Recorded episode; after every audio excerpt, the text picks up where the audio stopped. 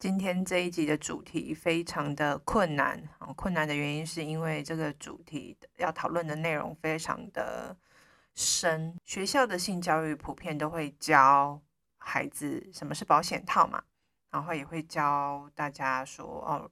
怎么避孕，然后甚至会播一些哦堕胎的影片来告诉大家说哦要小心哦，不要就是怀孕，然后会。万一你没有办法抚养这个小孩的话，可能就会堕胎，失去一个生命。那另外在家里面呢，家长也会恐吓孩子说，不要随便把别人的肚子搞大。然后为什么还是不愿意戴保险套呢？为什么每次做爱的时候，很多人都不太愿意戴？特别是在第一次的性经验当中，第一次的性行为，很多人都不会选择。准备好保险套来做这件事呢？那这边也大家回想一下，好，以前学校教性教育的过程，就是例如说教男女的身体的差异啦、青春期啦，多个保险套，然后再就是简单讲一下怎么戴。既然学校有教了，有知识了，啊，教你怎么戴保险套，然后已经有了恐惧，就是说，哎，有一个很可怕的恐堕胎影片，啊，你已经觉得哦。这样子失去一个生命，然后那个过程实在是太恐怖了。然后第三个呢，就是家长们也会就是恐吓你说不要乱来啊，然后出了人命怎么办啊，等等的。但是我们在做爱的时候，为什么还是不喜欢戴保险套呢？在我们第一次的性行为里面，我们还是很多人都不愿意戴呢。那在这个情境下，大家可以去试着。想想看你曾经经历过的，好，或是听别人讲过的，好，也许有些男生会讲说啊，戴了就没感觉啊，然后有些女生也会说啊，对啊，戴了没感觉，也感觉好像就是没有，呃，就是没有真的很真心相爱的感觉啊。然后其实我觉得会这样讲的人，其实对做爱的意义，或是哦、对于就是没感觉，就是对于性的一些知识是比较不足的。那也可以去思考一下，为什么男生会觉得戴跟不戴之间就是会有不舒服或是没有感觉的差异到底是什么？那女生觉得舒服跟爽的刺激又是来自于什么地方？如果这些问题跟细部的内容的迷思有被解开的话，也许大家就不会觉得说啊，没戴就没有 feel，好，戴保险套比较有感觉，这个迷思。就可以被解开了，而不会觉得说，呃，因为这样子就是，呃，就是铤而走险，然后有时候可能在那个情境下也不好意思去拒绝对方。欢迎收听卡卡老师性教育，我是卡卡老师，这是一个性教育的频道，提供零到一百岁的正确性知识，提升女性的情欲跟性自主权，有情感的交流才有好的性生活，懂性欲更能享受性生活。那我们这边就要谈这个主题。那其实会，即使在已经有恐惧、恐吓，然后还有一些知识的情况下，我们还是不戴保险套的原因，其实我这边归纳了几个好重点。一个是，其实孩子们的性教育还是缺乏全面性的知识啊，因为我们在学校可能就只谈很简单的点的东西，不是也没有。点线面的部分是没有串起来的，然后第二个是心理层面的部分，那可能是在关系里面的一些状况。那第三个是社会层面的，然后第四个是个人的技能。那第一个全面性的知识啊，因为其实我们的性教育通常普遍还是教男女的性别差异、外生殖器啊、内生殖器啊，然后可能就是怀孕的过程会有什么，然后堕胎会有什么样的后果啊，或者是说。哦，等等等之类的去讨论，但是不会去谈说为什么人要做爱。哦，我们可能就觉得做爱就等于哦，就是传宗接代。可是其实做爱的原因有很多种嘛，可是这个不会在课堂上去讨论。然后再来是什么是有计划性的生育这件事情，可能大家会觉得说啊，现在年纪还小，要跟他讲什么有计划性的生育，可能孩子也不会太理解。然后再来就是不会去探讨说第一次的性经验或第一次的性行为可能会遇到哪些的情境跟状况。然后再来是性行为当中有哪些事情会影响到你的身体的健康，例如说你没有戴保险套可能会有怎样的状况，然后或者是大家会有一个迷思，就是说啊，反正如果他没有性经验，我没有性经验，那因此这个做爱是安全的。那可能很多人都不知道，其实也是会有一些风险在。可能如果他有 B 型肝炎，然后再就是 HPV 人类乳突病毒，就是只要你有性经验之后，就有可能会传染给其他人。然后再就是，无论你是男生或女生，每个人都可以准备保险套，而不是在于责任都是在男生身上。再的话，心理层面啊，呃，就是有些人在第一次性经验的时候，或者是在交往当下，呃，当男生说哦，这个你不你不让我带，呃，就是你不相信我的的，就是身体状况嘛？为什么就是带？就是一定要让我带保险套，我又没有其他女生，然后你是我第一个女朋友等等之类的，然后就觉得这是在关系里面的冲突，好，可能就是在个人自我价值部分，如果不够坚定的话，然后会倾向另外一方的很害怕他生气啊，然后很怕失去对方啊，也许就会顺应着对方的状况下去做这件事情，然后再就是可能就很多就是那种情绪勒索的话，你不不跟我做啊，你。就是不爱我啊，你戴有保险套是怀疑我啊，等等之类的。那在这个时候，我们要去思考的是，我是不是够爱自己？我的身体很重要，我的健康很重要。当对方很自私的时候，我能够去告诉自己说，其实这是对方的问题，他讲那些话都是不太合理的。那我们办有没有办法去做这个判断？然后在关系里面，如果你去迎合对方，当对方胁迫你的时候，你觉得这是一个健康的呃恋爱关系吗？那真正的爱是什么？是要让两个人都在安全、健康的环境下去做这件让人觉得开心、快乐的事情。然后戴保险套其实是保护我们两个人的身体，而不是在于只有一个人单次的这个性爱的这个爽而已，它是在于。保护彼此的安全，啊，保护彼此的健康，这是一种真正负责任的爱。然后再来的话，就是社会层面的部分，就是比较会去探讨说，呃，我们一般年轻人可能看到了一些 A 片啊，里面会看到说，哎，有些男优就是都没有戴保险套啊，或是射在里面啊，射在脸上啊，然后这样就是他想象中的做爱就是这个样子，然后或者说很多人就会想说啊，不戴比较爽，然后套着很奇怪等等之类的，这是。同才之间流传的一些迷思，或者是有时候同才之间会去说啊，我们来比赛，就是可能第一次性经验我还射在女生里面啊，怎么样啊？可能有这一类的这种同才之间的影响，然后再来就是也有可能不敢去买保险套，会怕被发现，或者是说女生如果自己准备保险套的话，会别人觉会被觉得说，哎，我是个。怎么那么就是不知检点的女生啊，很淫荡的感觉啊，这些就是一些社会上层面对赋予这个性别或是去买保险套这件事情的污名化。然后再来就是个人的技能，那你也可以说是个人的呃能力素养啊、包含你的人际关系等等的。那我们要具备的哪些个人的技能呢？第一个就是同理心的练习，那这是跟呃就是从家庭到啊，学校或者整个社会都是一样可以去应用的。那其实如果在关系里面，如果对方这样跟我讲的时候，或是我这样跟对方讲的时候，在某些对话里面，我们有没有办法去理解对方，或是对方能够理解我的感受，这件事情是很重要的。我们要站在他的立场去想，或是他能够站在我的立场去想这件事情的时候去做沟通，才是比较有效的。那第二个就是判断与决定。那其实。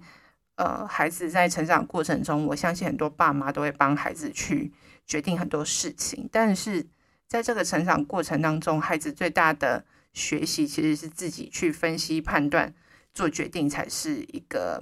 呃，就是一个很重要的事情啊。我们要让孩子有机会去做这件事情，去练习这件事情，不是在于只有性行为这件事，而是平常的生活当中，我们就要让孩子知道说这件事情做的。呃，后续可能会有一些哪些状况，可能有哪些好处或坏处，会有哪些优点跟缺点，可能会发生怎么样的事情？那那他去判断说做这件事情的时候，对自己的选择是不是好的。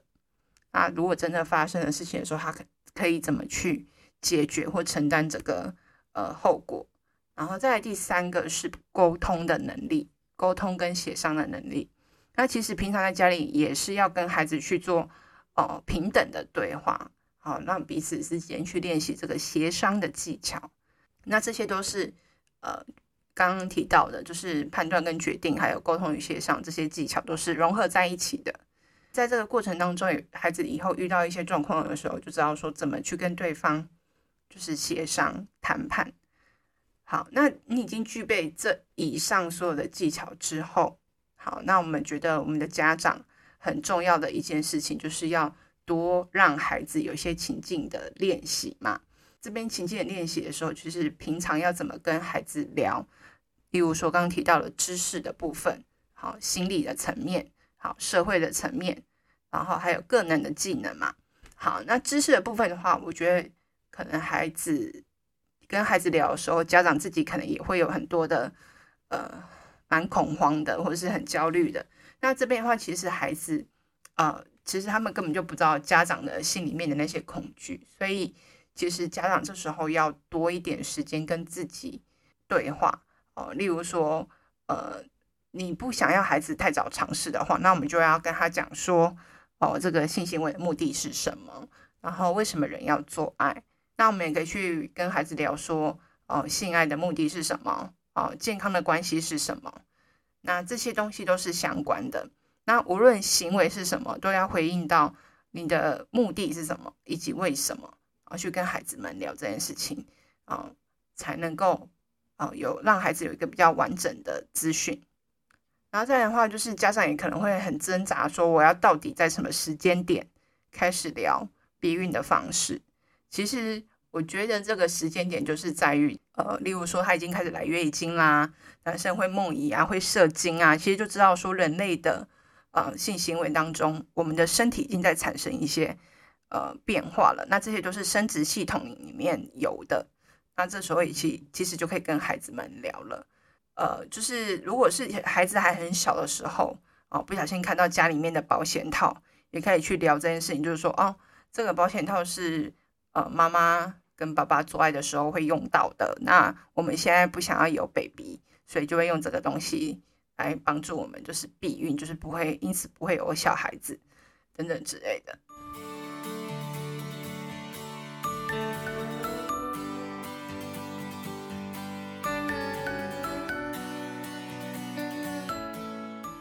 其实我觉得，呃，家长如果这时候还是很担心的时候。要去思考说，如果第一次的性行为他就懂得避孕的话，他就可以知道说，未来我要养成这个习惯跟行为模式。那如果说你有好的习惯，好的开始了之后，以后就不会就是又就是有这样就是不想要戴保险套的这个行为发生。那如果一刚开始的习惯是不好的，就养成了不喜欢戴保险套这个习惯的话，你要去改变就会很难。就会很难，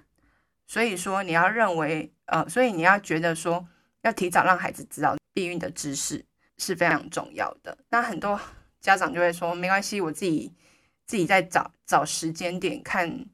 呃，例如说，呃，大学以后还是高中以后去讲。可是其实家长们对于孩子的状况，呃，误判的几率是比较高的，所以其实孩子可能已经发生第一次性行为。之后已经很久了，才跟他们哦讨论到避孕的问题。其实，在发育期的时候就可以跟孩子们讨论了，就是青春期的时候。那除了青春期之外，还有一个时间点也是比较好的。例如说，当你发现你的孩子单独会跟一些异性出去玩，哦，或者是用社交软体啊去认识新的朋友，或是跟某个人一直常常在线上聊天啊，或者是在跟班上某个同学。哦，异异性的朋友啊，常常出去玩等等之类的。那其实这时候就要开始跟孩子们聊这件事情了，也可以。那如果孩子听得很有兴趣的话，哦，也可以跟他们一起去挑选保险套，并且分享你曾经使用过的心得。那也可以让孩子自己去查询，觉得哪些避孕的方式是比较有效的，以及他们的使用方式啊、副作用啊，就是优劣势的分析。然后他们分析完之后，也可以跟你讨论说他觉得哪一种比较好。那你未来呢？如果说他有就是交往的对象的话，他应该要依照两个人之间的呃身体的状况啊、价值观啊跟喜好去呃选择一个对他们两个来说最好的避孕的方式。有些人会说，哎，青少年可能不会想那么远，所以他们常常就是会不戴保险套，是因为他们就是很冲动啊，他们不知道什么可能会发生，他们就是反正就先做就对了。然后或者是他们有一个心态，就是说绝对不可能，怎么几率几率很低的，一定就是例如说他们都会采用体外射精嘛。那我们要如何去引导孩子们去做哦这个正确的决定？好，做正确的决定，例如说。可以跟孩子们问说：“哎，如果你跟女朋友做爱不小心怀孕了，那你要怎么办？你们要怎么办？然后再来是，你觉得面对诱惑、欲望的时候，跟避孕哪一个比较重要？如果你想要让孩子有正确使用避孕的方式，就要教他怎么做。就像你没有教他开车，你不太可能把车就直接借给他开吧。”那在这个过程当中，也许你也可以去买保险套，跟孩子们一起来研究。那我记得之前有一个新闻啊，就是有一个高中女生因为肚子痛，然后去看医生，然后后来呃医生就说啊，因为他是装子宫内避孕器，然后妈妈非常惊讶，然后网络上就掀起了一些讨论，因为这个高中生是未成年，然后就有人说，哎，未成年可以装这个避孕器是不用经过就是监护人同意吗？然后，因为其实装避孕器它不是手术，也不需要麻醉，所以它只是一种子宫内的投药，所以就是跟开立避孕药一样，即使未成年也不需要呃爸爸妈妈同意这样子。那可是，在台湾的法律里面，如果未满十六岁你就有性行为，哦，就是跟未满十六岁的人发生性行为的话是犯罪的，所以也是要注意这件事情。那再来就是因为我们现在台湾常用的避孕器。还是呃，避孕的方式还是以保险套为主嘛？那这那这个刚刚提到说子宫内的这个避孕器，它其实算是一种子宫内的投药。那其实它不会造成子宫的感感染或粘连，也不会造成不孕。那只是说这个部分是每五年哦要再去更新一次这样子。那因为这个呃就是避孕器的呃避孕效果很好，可是其实在社会上，在台湾的社会上，其实常还是会被污名化，甚至会觉得说，哎，女生装这个就是刚刚提到说，如果女生准备保险套，就会被说啊很随便啊，荡妇啊，很淫荡啊，玩很大啊等等之类的一些比较比较坏负面的评语。那其实呃以前也会有一种迷思，就是常听到就是说，哎，吃避孕药很伤身体啊等等之类的。那其实这些因为现在的药药物已经是越来越进步了，其实吃这些避孕药。也可以帮助调经，所以还是要，即使讲这些，其实最主要还是要交由专业的医生来建议，跟爸爸妈妈一起去。那其实我觉得这个女学生她呃选择了一个主动避孕，然后而且合法有效的方式，应该要被大家所赞赏。而且孩子如果想要采用这个有效的避孕方式的话，应该要去尊重他们的决定。其实已经装了避孕器，可是因为还是会有一些性传染病的可能性啊，所以还是戴保险套才比较安全。那在真实的交往过程当中，因为我们刚刚前面有提到说，很多情境下孩子可能不敢拒绝对方，然后因此就不戴保险套嘛，所以我们在家里面就要先事先演练很多种情境。好，无论你的孩子是儿子还是女儿，好，都要练习。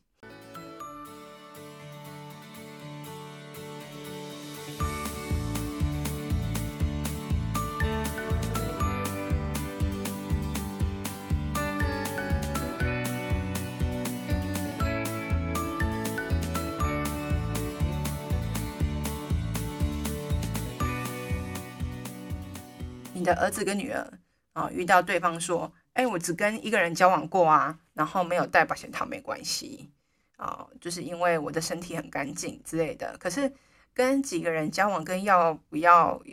就是冒这个风险怀孕是两件事，好，是分开的事情，跟不是去评价说我怀疑你跟谁交往过，而是说我担心我会怀孕。那第二个呢是哦，有些。他可能交往的对象是好宝宝，好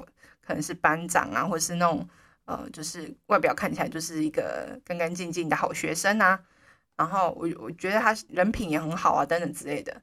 嗯、呃，每个人的身体的状况你也不太能够了解不跟掌握嘛。他也许也有 B 肝啊等等之类的，也是会经由性行为而传染的。那每个人的呃身体的状况跟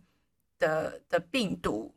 是不会挑说他这个人就是，例如算是好学生，成绩考一百分的人，他就不会有这个病，因为病毒是不分就是你的成绩好坏的。对，然后再来第三个就是，呃，有些女生，嗯、呃，或者是男生，他呃，家长从小可能也许教了他这个避孕的方式，然后他出去约会的时候就带着保险套。那如果真的要用的时候拿出来，对方会觉得说你是不是有企图，然后怎么老是准备这个东西？那其实当下也要去跟对方说啊，其实呃，我的爸爸妈妈很早就教我，就是在约会的时候就要做好这个准备。然后他其实为了保护自己跟对方，也没有任何就是冒犯的意思，然后去讲一下这个观念。好，那如果如果真的已经就是在现场了，好，开始已经有一些情绪勒索的话的时候，我们应该让孩子知道说要怎么去回应。好，例如说你是不是不信任我，怀疑我有病，对不对？然后孩子也要练习着回答说。我现在没办法完全的相信你，也许你没有病，可是你怎么知道我没有呢？万一你被我传染了，然后之后传染给别人怎么？重点是你永远不知道你的身体的状况，除非我们一起去验这个身体有没有性传染病的健康检查。好，但是我觉得一般孩子们要去做到这件事情的话，我觉得他们呃是非常需要。长时间观念上的培养，就是家长们跟他说，不是说看起来年轻没有性行为，身体就是 OK 的。好，刚好提到 B 肝嘛。好，那第二个呢，也有可能是 有些男生可能会讲的话啊，我的那个太大了，保险保险套装不下。然后这时候呢，女儿可以试着回答说，听起来这个尺寸对我来说好像也太大了。如果你能够带进去保险套，才是适合我身体的大小。那这是一种说法啦。那另外一种说法可以说，哎，那我们一起去买，呃，口径比较大的保险套吧。其实那个保险套有分尺寸，就是它的口径，就是它的呃，就是就是大小啊，也有分尺寸比较大的。那这个其实可以可以去买这个。就是比较大一点口径的保险套是没问题的。然后第三个呢，就是说，万一对方结果是儿子，然后遇到一个女生说：“哦，没关系啦，我现在是安全期啊，万一怎么样的话，我会自己处理啊。然后看是要吃堕胎药还是去堕胎，我自己会想办法的。然后如果这男生这时候被洗脑的话，晕船的话，那就不 OK 了。”应该要跟他说，嗯，儿子应该要跟他说，安全期又不准，然后万一到时候你真的不小心怀孕了，然后又不想要堕胎，那怎么办？或者是你爸爸妈妈非常生气要告我，然后可以跟他讲说，我不想冒险，然后或者是可以讲说，呃，也许你无所谓，但是我对堕胎这件事情非常介意，我知道那是你的选择，但是我不希望你堕胎，所以我们最好小心一点。然后再来的话，就是如果万一对方的女生是说，我从未跟男生做爱过，我是第一次，可是我想要试试看不戴套的感觉是什么。这时候儿子说，可以说就是我也没有，但是冒险很不值得，戴保险套还是比较安全。我们的阴茎即使在没有射精之前，前面的前列腺液。也有可能就是有精子在里面，所以还是保险起见，还是戴保险套比较好。然后对方的女生万一说：“可是我爱你，我不想要，呃，你你戴套子进入我身体，感觉没有跟我就是完全的结合。”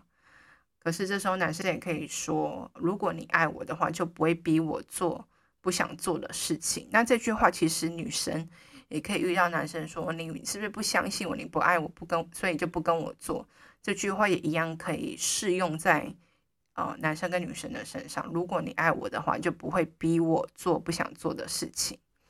然后万一是遇到一个男生说：“哎，我明天就要去当兵，或者是我要出国念书了，可以满足我最后的欲望吗？然后让我可以无套内射。”然后这时候应该怎么去回应他呢？我无法跟一个已经要离开我的人，然后怀孕而冒险。然后再就是说，我们又不是在演八点档，干嘛就是演的你好像很可怜的样子，好像永远再再也不会见面，再也不会跟我我做爱等等之类的，就是用一种呃就是理性的方式去回应。然后再是有些男生会说啊，戴保险套我没有感觉，我也硬不起来。这时候跟他讲说啊，不然我们就换别的保险套，也许这一款你用不习惯，然后或者说在里面加一些润滑液会有帮助。然后有研究显示说，戴保险套的话比较不会提早射精，也是一个很好的优点，去说服对方。好，那再来的话，就是有时候当下可能就是突然间那个气氛来了，然后要发生这个性行为，但是真的没有准备保险套的话，然后也不想要破坏气氛，衣服都脱了，然后还要穿上衣服再去买，就是也可能就是觉得说那个 feel 就断掉了。可是我觉得这时候还是要跟对方讲说，我不想要冒险，我你不想去买的话，帮我去买，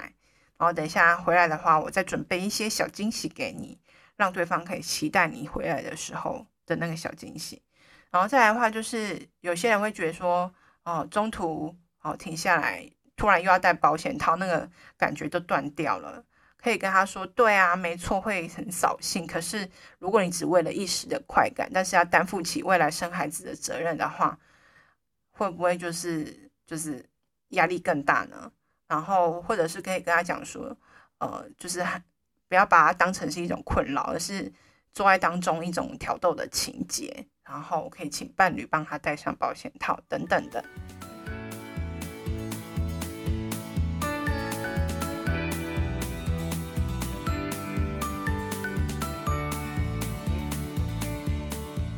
那这个时候要进入一个非常实际的过程，到底谁要去买，怎么准备？那家长呢，其实可以提早买一些，哦，就是放在家里面，也许就是爸爸妈妈也会用到嘛，放在家里一个地方，让孩子知道说是在那边。如果你要用的话，可以自己去拿；如果正在用，从里面拿。但是家长也不要刻意去数数量嘛。但是我觉得就是一个，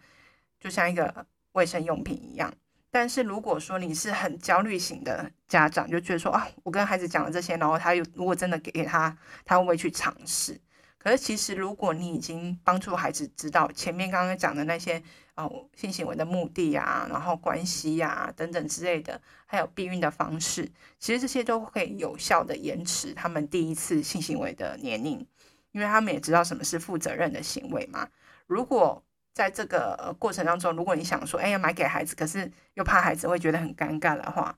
呃，就是或者说他买了然后不够用，是不是要再跟你要？然后这些就是家长可能就会知道他的性生活的状况。可是我觉得这还是回归到原本你家庭里面去谈性教育的氛围，好，就是看你要怎么看待这件事情。国外的新闻可以分享给大家，就是之前我看到韩国有一个呃新闻，就是便利商店。哦，卖了保险套给未成年的孩子，就是十八岁以下的孩子，然后家长就就是抗议这间便利商店，就是说，哦，他卖这个保险套给孩子的话，他会造成他们去尝试性行为，甚至会未婚怀孕啊，当小妈妈等等的，就跟当地的社区家长去抵制这间便利商店。然后有一些网友说，可是不戴保险套的话，才会怀孕，才会当妈妈啊。然后就是这是一个家长陷入跟性有关的事情的时候就要禁止的那种恐惧，然后这个恐惧其实是没办法帮助孩子成长、学习跟负责任的，所以有时候家长还是要好好的去思考这件事情。